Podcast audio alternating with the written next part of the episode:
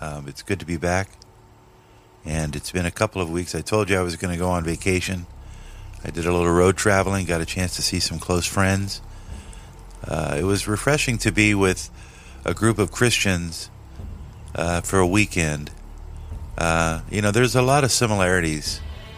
And when I feel like I'm talking to Christians about Christ, and I don't feel like I'm deceiving them or making them unawares of my own Urantia influence.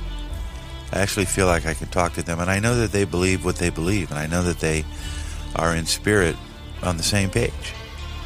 You know, do we not all believe in eternal salvation and and uh, and serving others as uh, Christ instructed us to do? Of course we are. We're the same. So it was a good experience, and I didn't. Uh, not once did I have the urge to bring up, you know, my book, but that's okay. Doesn't matter. There, uh, what did Jesus say? Those who are with us are not against us. Um, you know. So, here we are. I've been writing my book. The book has been rewritten five times. I'm frustrated, actually. I almost posted it last night on the website, urantiaradio.net, but I thought, no, I'm, I'm not there yet. I, I what's what's what's troubling to me is it's easier for me to explain how I feel about the Urantia book and why than it is to write about it. Because when you write about it, what, what happens is you you tend to get right back into that where you're trying to explain stuff too much. And then what you're trying to say gets lost in trying to explain why you're saying it. So, for example, you know, when you talk about the Urantia book and you get into the details about part one, two, three, and four, it can be overwhelming to people who have no knowledge of what you're talking about. And I decided at some point, well, let's just focus on part three because that's the history of Urantia. It's the second largest section of the book, and it has the most pertinent information about where we came from, how we got here, and how we're go- where we're going. But then you always have to incorporate what you know from paper one and paper two in order to explain. For example, you know, I can say the life carriers initi- initiated life on our world. That means nothing to someone who doesn't know what a life carrier is. You know, when you talk about thought adjusters, to people who don't know what a thought adjuster is, they don't know what that means. So then you have to explain what a thought adjuster is. And you have to use corollary language that people are familiar with. So, for example, when I talk about thought adjusters, I am basically putting in a disclaimer that says what that means is the Spirit of God. The thought adjuster and the Spirit of God. The only difference is the thought adjuster is the activity of what's actually occurring. The Spirit of God is adjusting your thoughts. Anyway, so uh, and then, of course, with the COVID thing and everything that's going on with COVID, it's kind of hard to ignore. And this is what I came up with. Uh, things have changed so much in the last few years because of COVID, because of the Trump presidency, and all the things. And uh, China certainly has has risen. It's asserting its influence across the globe, which is not a good thing. We talked about that before. Got to remember that China is 1.4 billion people run by a country that is decidedly atheist. Okay, that's not a good thing for the world if they end up becoming the dominant ideology. Anyway, so the last few years have changed a lot of things, and, and what it brought me to a realization is is uh, up until this time, I wouldn't have been able to make this argument, but now I can, I think which is why we're going to talk about paper 195 today, uh, section 5 of that paper, The Modern Problem. Because the Urantia book is a reaction, I think, to what is transpiring in the world today. I think that's what's happening. I, have always pondered why did the Urantia book show up now or in 1934? Uh, opportunity, yeah, perhaps you had the right characters involved. William Sadler, who was persistent. Then you had the patient, who was able somehow to uh, approve of the process of, of allowing the conversations to be had, which provided direction to the production of the Urantia papers and, and the printing of them and all that. So, uh, and all of this I tried to write in the first couple of paragraphs of the book. And boy, you could just go off into 15 million directions on all of that. It's a lot to, to take in. But to my point is that I thought, well, you know, what's happening now really necessitates a revelation. If you think about it, the direction that the world is headed uh, is heavily influenced by two major ideologies uh, free market capitalism and uh, totalitarianism, or some shade thereof. Call it what you want socialism, government control, government surveillance, technocracy, which is the ability of governments to control people's movements through technology and also tabulate their movements and and and uh, and all of that is going on. And it's frightening because it's in the hands of people who have asserted themselves to be lords over the earth and people are corruptible uh, and this is part and parcel why Rome fell if you look into some of the writings about Rome from the Urantia book and elsewhere you'll know that it could have been a potentially game changer think about uh, how far along we might be today if Rome had not fallen, and it fell because it had no spiritual base. There was nothing cohesive. It just fell by the weight of its own consumption and corruption. And that's what we're seeing today is massive corruption. So it's not to be negative, it's just that the Urantia book now I understand what they're trying to do. They're trying to prevent catastrophe, in my view. I think that they're trying to stave off another potential spiritual dark age. So we'll get into paper 195 in just a minute. It's good to have you here. I urge you to go to the Urantia Book Foundation website, urantia.org. There's some new stuff going on. The president uh, has released his 2021 report, I think, his quarterly report. Uh, a lot of good things going on with the Urantia community. UBIS school starts up in January. Uh, you can take a course or two on subject matter that appeals to you. It's a great course, it takes about six weeks. It's a little bit of writing and a whole lot of reading, and you get to know other people's point of view. And I've done it a few times, and it's fantastic. Also, we're going to reach out to our good friend over at freeschools.org. Uh, we're going to write them a check uh, for the end of the year. We've tabulated all of the contributions that you guys have made, and I appreciate it very much, so we'll get in touch with them. I looked up Len's email address and it was defunct. So I'll have to go to the other people that are in the organization. And if you don't remember, that organization is a, a group of Urantia book readers who just happened to uh, get involved with a school in northwest India that teaches young girls literacy, how to read, so that they will not be locked into this pattern of poverty because they have no skills they're illiterate. And when you're illiterate and you're female in India, in rural India, it means that there's not a lot of opportunity for you other than having more children. And so, to, to those people, I commend them. Uh, you can't get more service oriented than that, I don't think. Now, there are other ways, obviously, but boy, just, you know, talk about walking a mile in their shoes. Uh, and there's a lot of this going on that we're not told about, and it's unfortunate. It gets drowned out by all the bad news. I think the worst news that's going on, probably, is the economic pressure now. Uh, the people that are already without are going to be without even more. It's uh, bad enough in places that have been hard hit by weather conditions, which is always happening, drought. Then you've got the political discourse or the political destruction, really, of governments that are so corrupted that they don't take care of their own people. Um, they're still evolving, apparently. So, uh, uh, but writing the book, taking a lot of time, rewriting it, I'm, I'm making progress. I could put it out now, and it would be it would be playing to the crowd. It would be writing to Urantia book readers who already know all that stuff.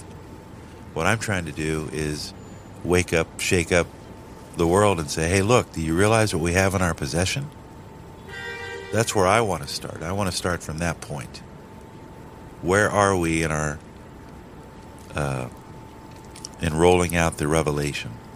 You know, I mean, there's a lot of great works being done, and the community is bustling, and the books are being sold, downloads are occurring, people are looking for it. But the growth of this podcast, I, think, represents there aren't too many Urantia Book podcasts out there. And with podcasting being the big thing right now in media, I would think there would be more people. I, we should be at 10,000 right now. And we're at, well, we're, at 47,000 downloads, which is good. It means 47,000 times somebody or a group of people took the time to listen to me talking about the fifth epical revelation. I'm happy about that. But it should be at 400,000, shouldn't it? Aren't there 400,000 hungry souls in the world that would just die to know that there's a book that purports to be an epical revelation of truth and then proceeds to prove the merit of what it asserts? By releasing information previously unknown, much of it now being confirmed. You know, there's still scientists. I read this just yesterday. There was a report again. They're they're trying to figure out the picture of mankind. You know, when did modern man first appear? And then, you know, what's this group? What are the Denisovans? What are the Neanderthal? How do they all fit in this picture? And the Urantia book gives a specific timeline to exactly what happened. They talk about Andon and Fonta, the first, probably Homo erectus. What was the qualifying feature of Andon and Fonta? The quality of their mind. There were a lot of different human tribes but they were all stupid. They were animal. They were dumb. They don't. They did like my dog. You know, they just couldn't figure things out. They didn't have this concept of of trying to think of a better way to do something. They just followed each other. They were just animal. So Andon and Infanta, quality of mind. They they could worship. They could look for an ask ask the universe for an answer. That represented an evolutionary jump. And that's where modern man distinguishes himself. It's right there. Any uh, anthropologists want to read that over there at the University of Utah? So that's where we're at. You know, you've got people who just don't want to know that this book exists. So anyway, take a break, come back, and we'll talk about the modern problem and uh, how I think the Urantia book is addressing concerns that only recently have showed themselves. And we'll talk about that just a moment. I'm home. All the time. We finally really did it. You maniacs! You blew it up! Oh, damn you! God damn you all to hell!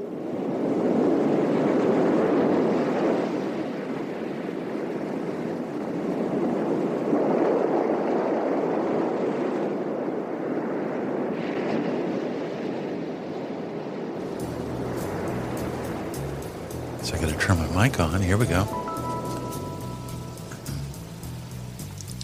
Welcome back to the Urantia Radio podcast. So, a couple of weeks ago, I was doing an interview with a, an author of a book that I had not heard of called Technocracy. And the author was a guy by the name of Patrick Wood.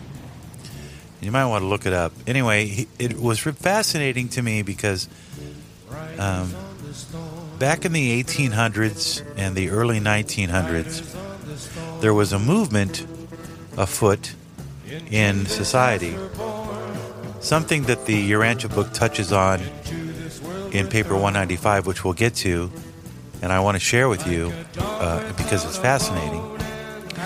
And for if you've read the Urantia book and you, you're a longtime reader, such as as I am, I've always wondered why the book appeared when it appeared. To me, timing is all about you know, there's certain things you, that are not coincidence. Um, and in the 1880s, particularly the 1700s, when the Age of Enlightenment occurred, it was really a reaction against the overpowerful Christian church. So, in many ways, you can look at governments around the world today, and they're pretty powerful, and they have a lot of influence, and they dictate people's lives. And in much the same way, the great Catholic Church was like this for hundreds of years, and people basically just got sick of it.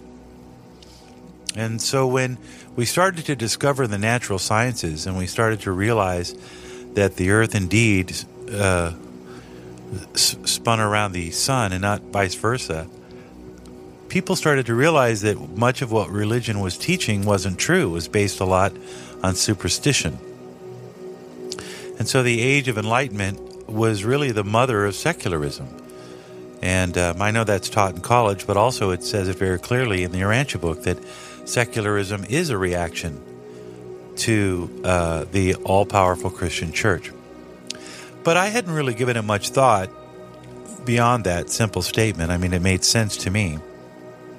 But then I picked up on this word positivism, and then from that word, scientism. And when I started writing this book that I'm writing about the Urantia book, I realized that the profound changes of the last few years have clearly shown me, I think, more of a clue as to why I think the Revelators wrote the Urantia book and why the evolution or the epical revelation of the book was delivered in, into our hands as it was. And I and I I think I could be wrong, but I think what it is is that the revelators, and who are the revelators after all? The Ancients of Days commissioned, Gabriel went about selecting certain personalities from across a wide spectrum of personalities, and each one of those personalities authored each one of the 196 pages of the book. Well, with the exception of the midwayers, I suppose, in toto, they they produced the Urantia book. But it was still eventually somebody had to write or put into concept what we read. And those come from experienced personalities who know what they're talking about because they've lived what they're talking about. So, for example, if you look at the first five papers of the Urantia book in part one, that was written by uh, a divine counselor who states that he sat in the presence of the Father many times and he knows whereof he speaks. If you look at the end of paper one in the acknowledgement, he says that very thing. I, I know what I'm talking about. And that's the tone of the entire Urantia narrative. Every one of those papers was authored by a person who was commissioned to do so. That's pretty heavy. Um, and so, in the other thought that I had, which which is if you look back at the different epical revelations that have been given to us, Caligastia was the first. When did that happen? It happened upon the appearance of the colored races, the most advanced races at that time. Probably the Denisovans, I'm not sure. But the book, or the, the first revelation, which was a gift, which was the Caligastia, and the 100, who later would become known in the Bible as the Nodites, east of the land of Nod and all that. That was one revelation, and it was more of a revelation for the total population, for the group. Okay, so then the second revelation came in the form of what? Adam and Eve. Now, you could argue that that was a revelation also for intended for the biological uh, uplift of the entire human race but it was also very personal. It was a personal revelation. Adam was more like I would I would say more like Christ in that he wanted to tr- to teach about the faith of God and the Most Highs, and, and, and by example, Adam and Eve were to lead the spiritual uplift. Melchizedek is the third in this line of events, this chain of events, and he came to set up a school uh, of missionaries who would go out and teach as a group effort to uplift the group religious experience. So it seems like all of the revelations thus far have either been for the group or for the individual. Christ obviously came for the individual. Christ's teachings are personal.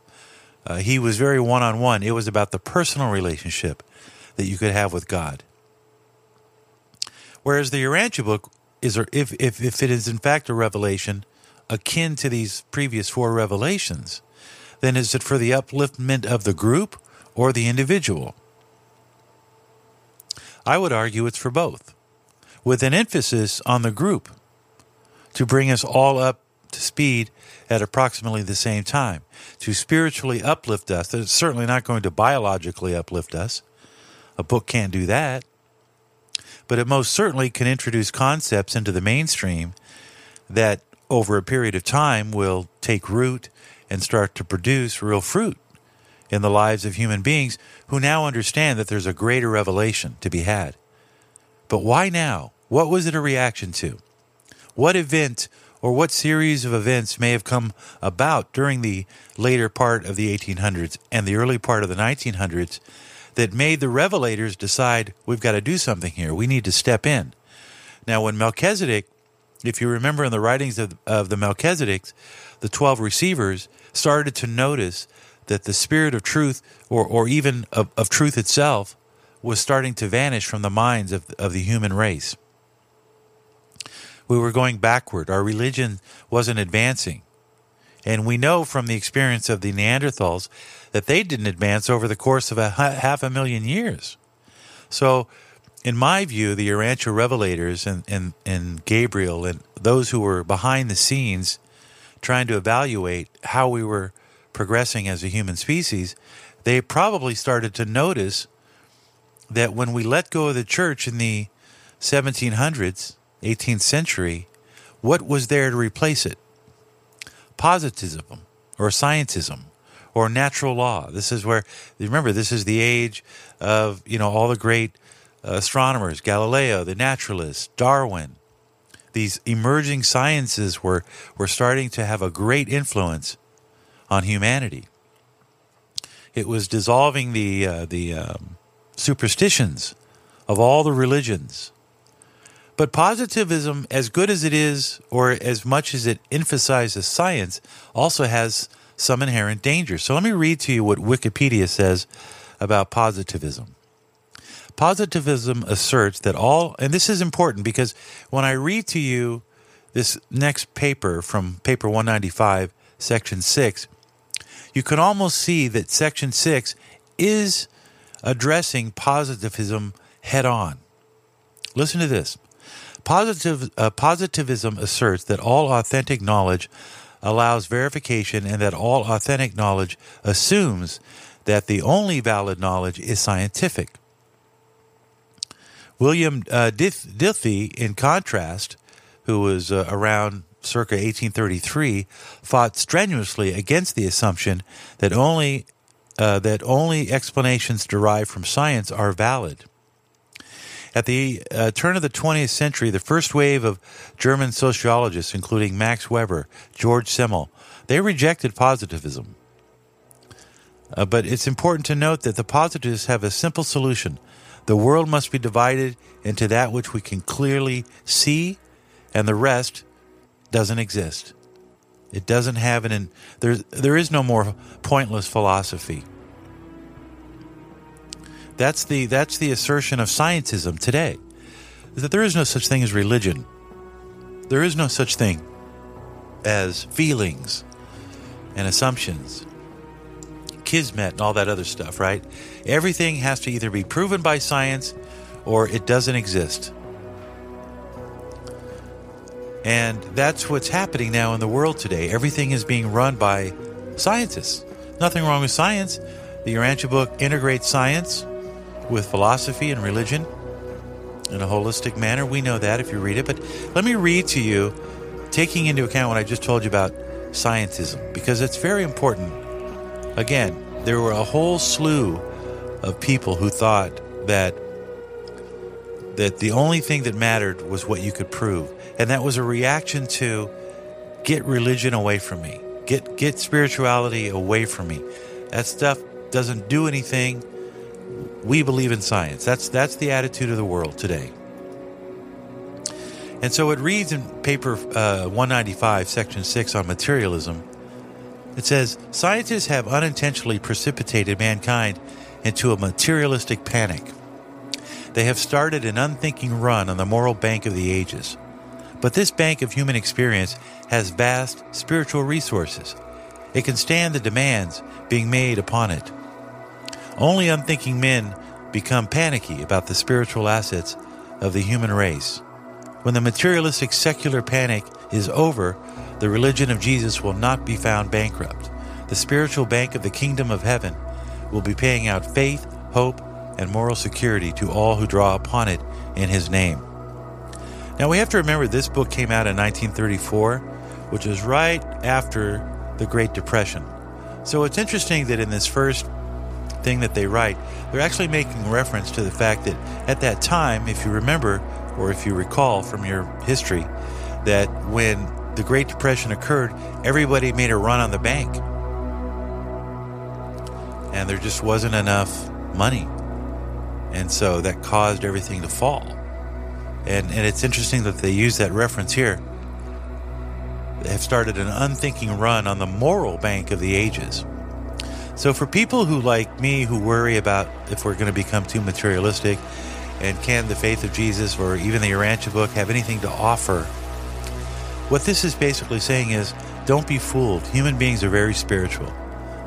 And just because science is asserting itself as the end all to all of our questions, you know, only unthinking men become panicky about the spiritual assets of the human race.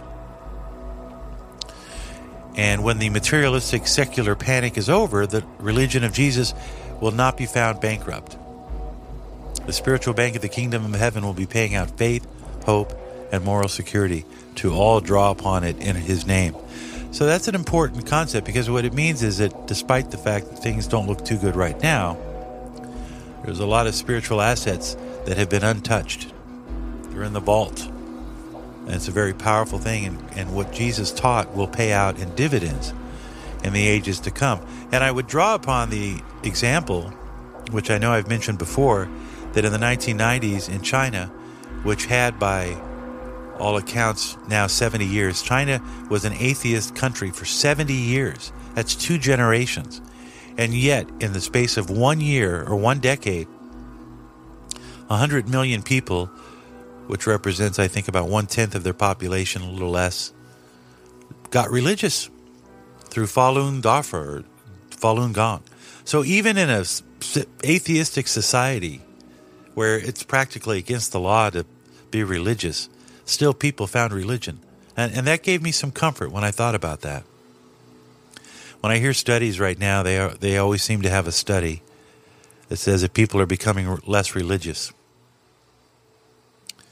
And I suppose that might be a message that, you know, maybe religion doesn't matter, but it does matter. That's what this section is telling us.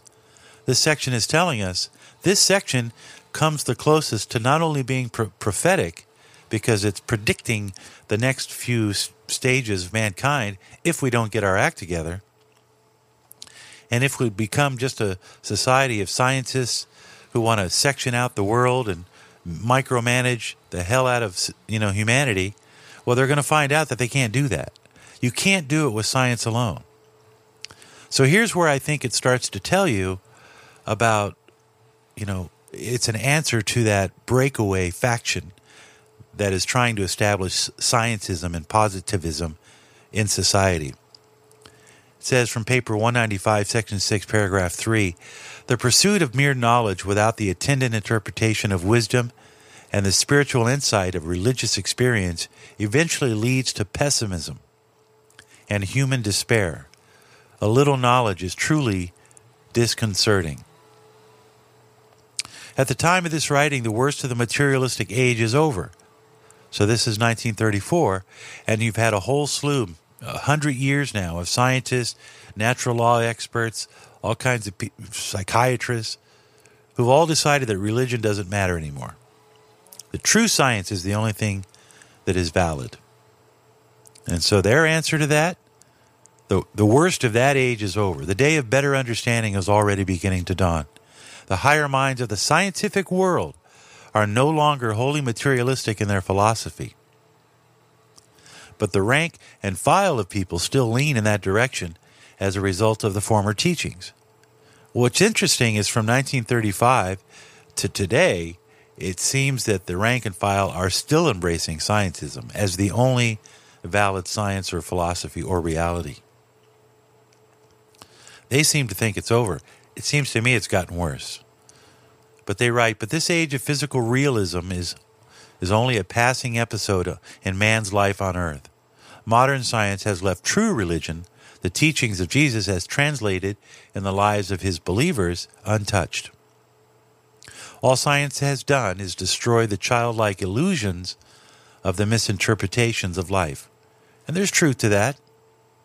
There's a lot of truth to that. In fact, in I, I believe it was paper 98.7, or it could be ninety-seven 97.8, 97.8, where it talks about the difference between profane and sacred history. Mankind tends to make his history sacred. And, and in, in the church today, there's a lot of emphasis on the sacredness of, of antiquity. And that's why the Bible has the power that it has because it's rooted in antiquity and it gives it its authority. But it very, but it makes it very clear you can have a religion without all the sacredness. The sacredness is our attachment to it, because people like mystery, people like miracles. It it dazzles us. We love the miracles. But in today's world, science is telling us there are no miracles. There was no. Uh, I've had conversations with people, former Catholics, you know, they, they, they shun things like the virgin birth, the walking on the water, you know, the miracles that we read about, we grew up listening to about in the Bible. And so let me ask you, don't you think that that's a valid point? The Urantia book writers are very basically saying, you know, you, your religion eventually is going to be religious and spiritual because it makes you a better person and you're serving God, not because Jesus walked on the water or because the Jews were the chosen people, or because you know the sacred scriptures, the sacred scrolls, and you know all of that. The people that that that's what religion that that's what the materialism is a reaction to. They don't want that anymore, and so it makes it very easy for scientists to attack religion on that level. You know, all you believe in is you know, you know they make fun of people who who pray for good health. Well, what prayer? Prayer doesn't do anything. Well, that's not correct, but it's hard from a religious point of view to prove it if all you believe in is science. So let me continue to read from paper 195. Science is a quantitative experience, religion a qualitative experience. As regard man's life on earth, science deals with phenomena, religion with origins, values, and goals. To assign causes as an explanation of physical phenomena is to confess ignorance of ultimates. Now, when I read that, I think of the Big Bang, right? Because the Big Bang just basically says all of the universe came about for an uncaused reason, for an uncaused cause. And then the scientists will wipe their hands, say, finished, we know how life began. But what they're saying is, what you're really doing is confessing your ignorance because you know you have no idea why things happen the way you, you're ignoring the first great cause, the universal father of paradise. And then it goes on, it says, violent swing from an age to miracles to an age of machines has proved altogether upsetting to man. The cleverness and dexterity of the false philosophies of mechanism, mechanism, belie their very mechanistic contentions. Mechanism is another word for positivism, that things just naturally occurred. The gravity is just inherent in the universe. Lucifer felt that way. That was Lucifer's big mistake, was that he thought that everything, eh, it's just inherent. It would have happened whether, you know, that doesn't necessarily prove that there's a deity. But that's the fatalistic agility of the mind of a materialist, see? Because it reads, the fatalistic agility of the mind of a materialist forever disproves his assertion that the universe is a blind and purposeless energy phenomena. The mechanistic naturalism of some supposedly educated men and the thoughtless secularism of the man in the street are both exclusively concerned with things. They are barren of real values and sanctions and satisfactions of a spiritual nature. These people are also devoid of faith, hope, and eternal assurances. One of the great troubles with modern life is that man thinks he is too busy to find time for spiritual meditation and religious devotion. Here's where it gets juicy. Materialism reduces man to a soulless automation, automaton, and constitutes him merely as an arithmetical uh, symbol finding a helpless place in a mathematical formula of an unromantic and mechanistic universe. But whence comes all this vast universe of mathematics without a master mathematician? Science may expatiate on the conservation of matter, but religion validates the conservation of men's souls. It concerns their experience with spiritual reality and eternal values. It says a materialistic sociolog- sociologist of today's survey of today surveys, surveys a community, makes a report, and leaves the people as he found them. 1900 years ago, an unlearned Galilean surveyed Jesus giving his life as a spiritual con- a contribution to man's inner experience and then went out and turned the whole Roman Empire upside down. Might have been referring to Paul. And this is interesting because then it takes a little turn. Up to this point of this, this section, it's talking about the scientist, the materialist. Now they turn their attention to the religious leaders. And remember, this section is called the modern problem. But religious leaders are making a great mistake when they try to call modern man to spiritual battle with the trumpet blast of the Middle Ages. I love that, that quote. The trumpet blasts of the Middle Ages. Religion must provide itself with new and up to date slogans. Neither democracy nor any other political panacea will take the place of spiritual progress. False religions may represent the, the invasion of reality or evasion of reality. But Jesus in his gospel introduced mortal man to the very entrance upon eternal reality of spiritual progression. And how did he do that? By giving dignity to every human being by saying, not only do you have a right to be here, but you are a child of the creator of this place and that you have a purpose. No other religion had said that before. Up till Jesus walked the earth. And even today, that message has been twisted and contorted into a thousand different precepts. But the essence of the gospel is that you have spirit in you, and it's that spirit that makes you immortal. It's not your mind, it's not your skin, it's not your bones. It's it's that spirit essence that science can't prove is there, but you know it's there. Your mind tells you it's there. How can you disprove that? because it's not quantifiable. That's what it says earlier. Math, science is about quantity, religion is about quality. And they write to the to say that mind emerged from matter explains nothing. If the universe were merely a mechanism and mind were unapart from matter, we would never have two differing interpretations of any observed phenomena. The concepts of truth, beauty, and goodness are not inherent in either physics or chemistry. A machine cannot know, much less know truth, hunger for righteousness, and cherish goodness. Science may be physical, but the mind of the truth discerning scientist is at once supermaterial. Matter knows not truth, neither can it love mercy nor delight in spiritual realities. Moral convictions based on spiritual enlightenment and rooted in human experience are just as real and certain as mathematical deductions based on physical observations, but on another and higher level. If men were only machines, they would react more or less uniformly to a material universe. Individuality, much less personality, would be non existence.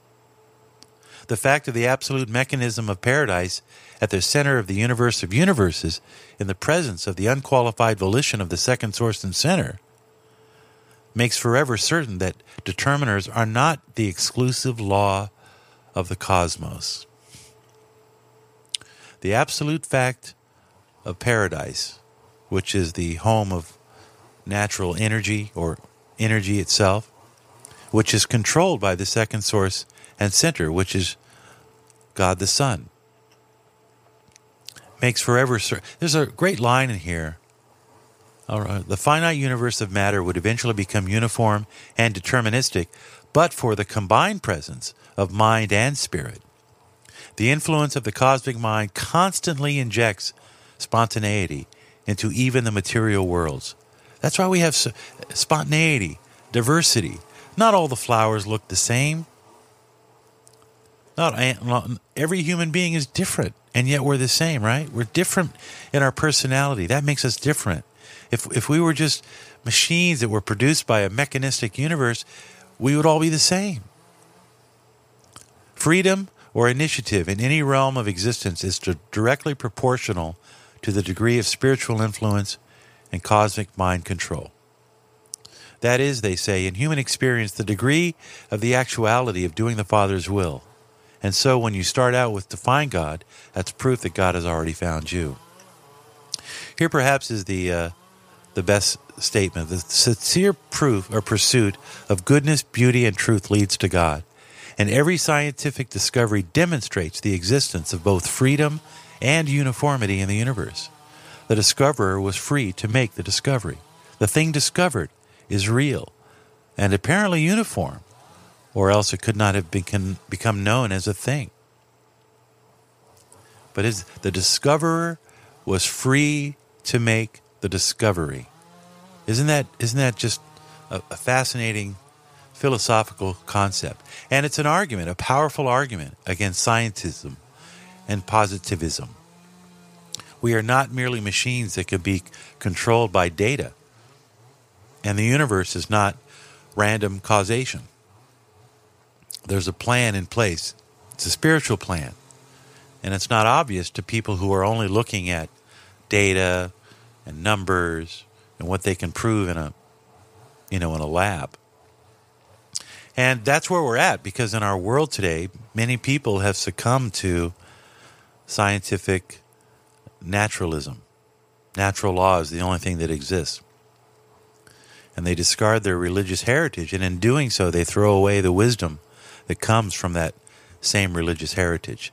And I think that's why the, the Urantia book Revelators wanted so much for this book to become a reality in our world. It, it's the antidote, it's the new slogan that they refer to. Christianity needs to come up with something that's commensurate with the science that dominates our ideology in the world today. So religion has to become powerful. And what better better way to do that than to study the life of perhaps the greatest human being on the planet? And they provided that in the form of 700 pages for all to see. And what do they say? What do they say at the very beginning of this? That eventually the truth of Jesus' teachings will pay huge dividends we will never run out of inspiration from his life. And I think that's an appropriate message as we head into the holidays. I appreciate you joining me.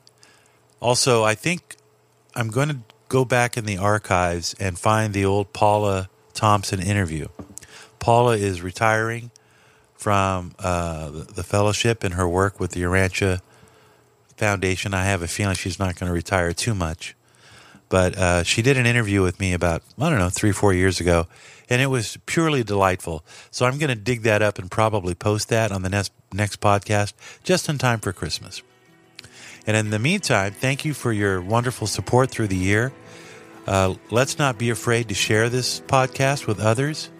I understand that a lot of people are searching for spiritual food in their lives and they're hungry.